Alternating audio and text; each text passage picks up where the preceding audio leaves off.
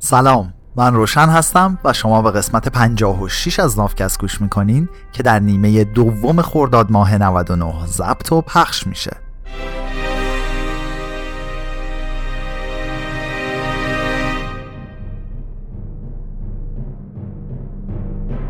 چیزی که در حال شنیدنش هستی ترجمه مستقل من از کتاب سیپینز نوشته یووال هراریه تو قسمت های مختلف نافکست ما از عدالت گفتیم.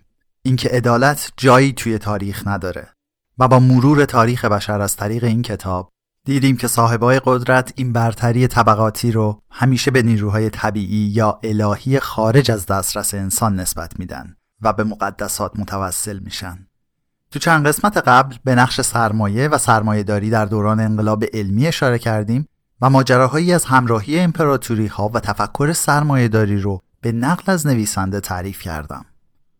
تو این قسمت به نقش صنعت در توسعه اقتصاد می رسیم.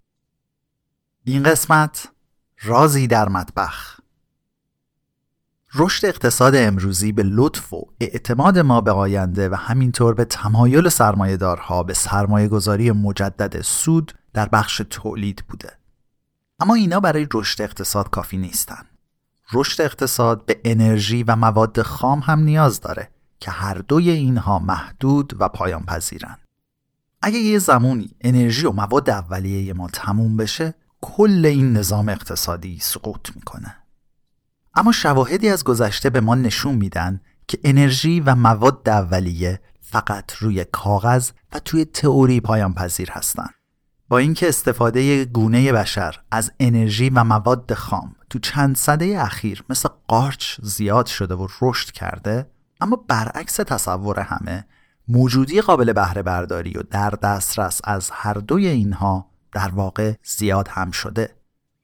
هر وقت که کمبود یکی از این دوتا یعنی منابع انرژی یا مواد اولیه رشد اقتصادی رو تهدید به کند شدن کرده سرمایه گذاری ها به سمت تحقیقات علمی و فناوری سرازیر شدن. این سرمایه گذاری ها منجر به پیدا شدن راه های کارآمدتر برای بهرهوری از منابع موجود شدن و حتی تونستن انواع کاملا جدیدی از منابع انرژی و مواد اولیه رو به وجود بیارن مثلا صنعت وسایل نقلیه رو در نظر بگیر بیشتر از 300 ساله که از چرخ دستی و گاری بگیر تا قطار، خودرو، جتهای فراسوت و شاتلهای فضایی بشر میلیاردها وسیله نقلیه ساخته. ممکنه یکی این وسط انتظار داشته باشه که بعد از این همه تلاش شگفتانگیز و حیرت آور برای تولید انواع وسایل نقلیه تو درازای تاریخ امروز دیگه کفگیرمون به ته دیک خورده باشه. و همه منابع نیرو و مواد خام موجود مصرف شده باشند. اما اوضاع برخلاف این ماجراست. صنعت جهانی وسایل نقلیه تو سال 1700 به شدت به آهن و چوب وابسته بود. به جاش امروز همین صنعت مواد تازه کشف شده ای رو به وفور در اختیار داره. موادی مثل پلاستیک، لاستیک، آلومینیوم و تیتانیوم که پیشینیانمون حتی از وجودشون هم خبر نداشتن سال 1700 گاری ها بیشتر با نیروی بازوی نجارها و آهنگرا ساخته می شدن. به جاش امروز دستگاه هایی که تو کارخونه های شرکت تویوتا و بوینگ وجود دارن نیروی خودشون رو از موتورهای احتراق بنزینی و نیروگاه های هسته‌ای می‌گیرن. انقلاب مشابهی تقریبا همه زمینه های صنعت رو جاروب کرد و کنار زد. ما به این انقلاب میگیم انقلاب صنعتی در طول هزاره های منتهی به انقلاب صنعتی آدما بلد بودن که چطور از منابع بسیار متنوع انرژی استفاده بکنن آدما برای پختن کیک گرم کردن خونه ها و زوب آهن چوب می سوزوندن. کشتی های بادبانی برای جابجایی نیروی باد رو مهار کرده بودند. آسیاب های آبی برای آرد کردن غلات جریان رودخونه ها را در اختیار گرفته بودند. اما همه اینا مشکلات و محدودیت های واضح و آشکاری داشت. هر جایی درخت دم دست نبود. هر وقت که لازم داشتی باد نمیوزید. نیروی آب هم فقط وقتی به دردت می‌خورد که کنار رودخونه زندگی کنی.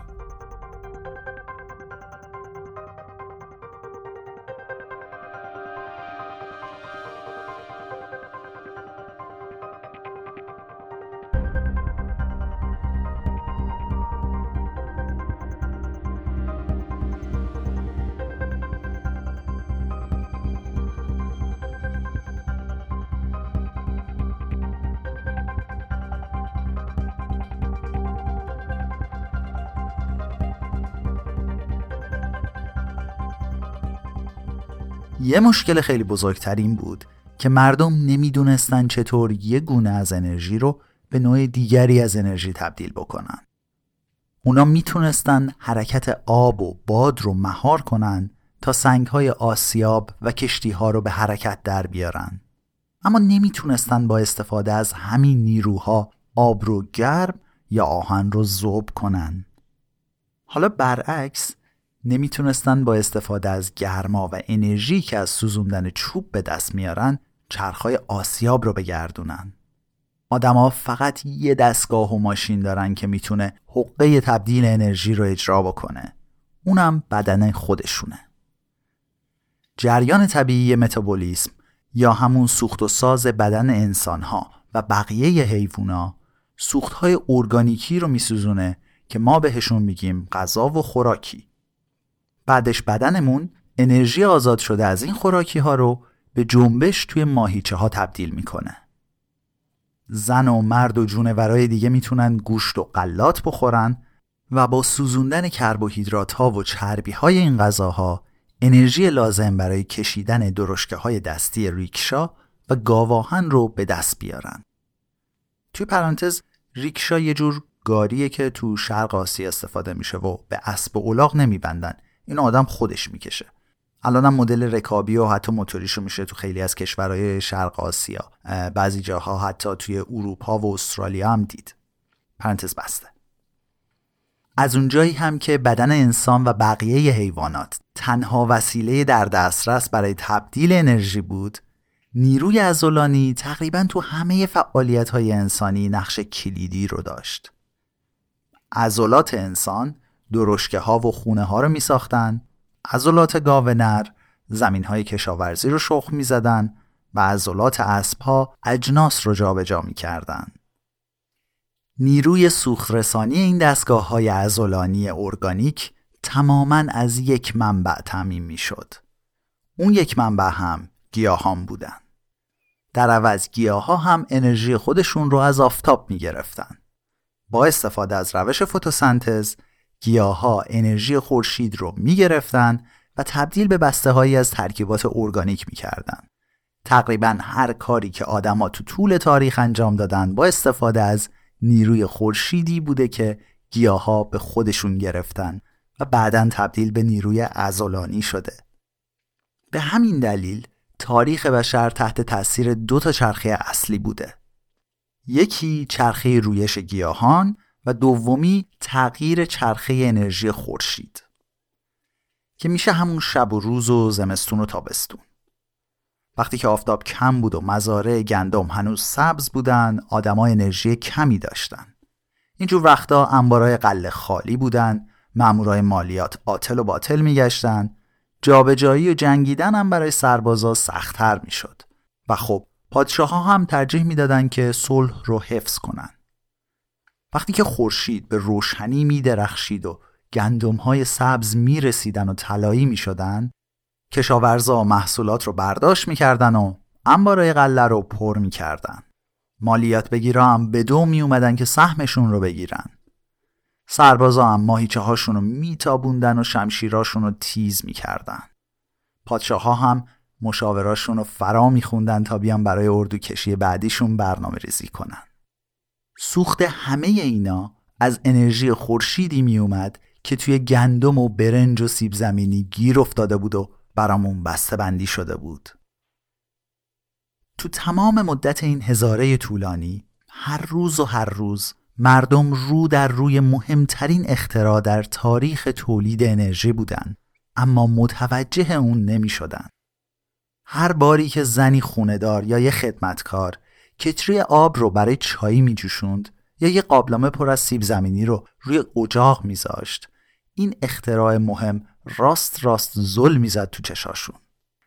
به محض به جوش اومدن آب توی کتری یا قابلمه در این کتری و قابلمه بالا پایین میپرید. گرما به جنبش تبدیل می‌شد. اما بالا پایین پریدن در قابلمه دلخواه کسی نبود. مخصوصا اگه یادت رفته باشه که قابلمه رو رو اجاق گذاشتی و آبجوش سدریز کرده باشه.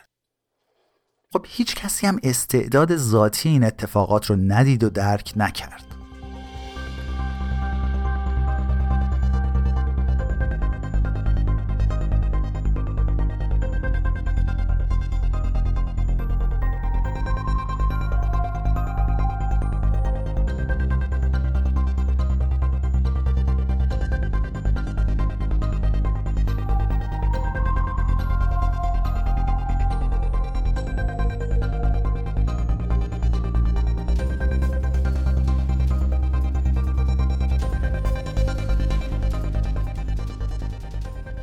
بعد از اختراع بارود تو چین صده نهم پیشرفت‌های نصف و نیمه ای در زمینه تبدیل حرارت به حرکت انجام شد.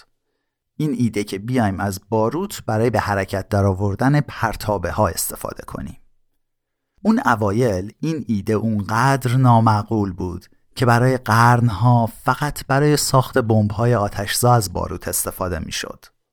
اما شاید وقتی که یه متخصص ساخت بمب باروت رو آرد کرد و توی خمپاره انداز ریخت تا خمپاره رو با قدرت پرتاب کنه. بالاخره تفنگ ها روی خودشون رو به ما نشون دادن. از زمان اختراع باروت تا تولید توپخونه مؤثر حدوداً 600 سال فاصله افتاد.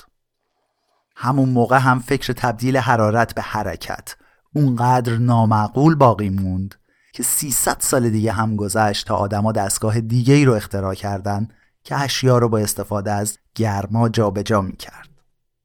این فناوری جدید از درون معادن زغال سنگ بریتانیا زاده شد. با بالا رفتن جمعیت بریتانیا جنگل ها رو قطع کردند تا صرف رشد اقتصادی بکنن و راه رو برای خونه ها و مزارع باز کنن. بریتانیا از کمبود در حال افزایش هیزم رنج می برد. پس به جای هیزم شروع به سوزوندن زغال سنگ کردند. بیشتر رگه های زغال سنگ تو مناطقی قرار گرفته بود که زیر آب رفته بودن و این آب گرفتگی اجازه نمی‌داد که معدنچیا به لایه های پایین تر معدن برسن. این مشکلی بود که به راه حل نیاز داشت.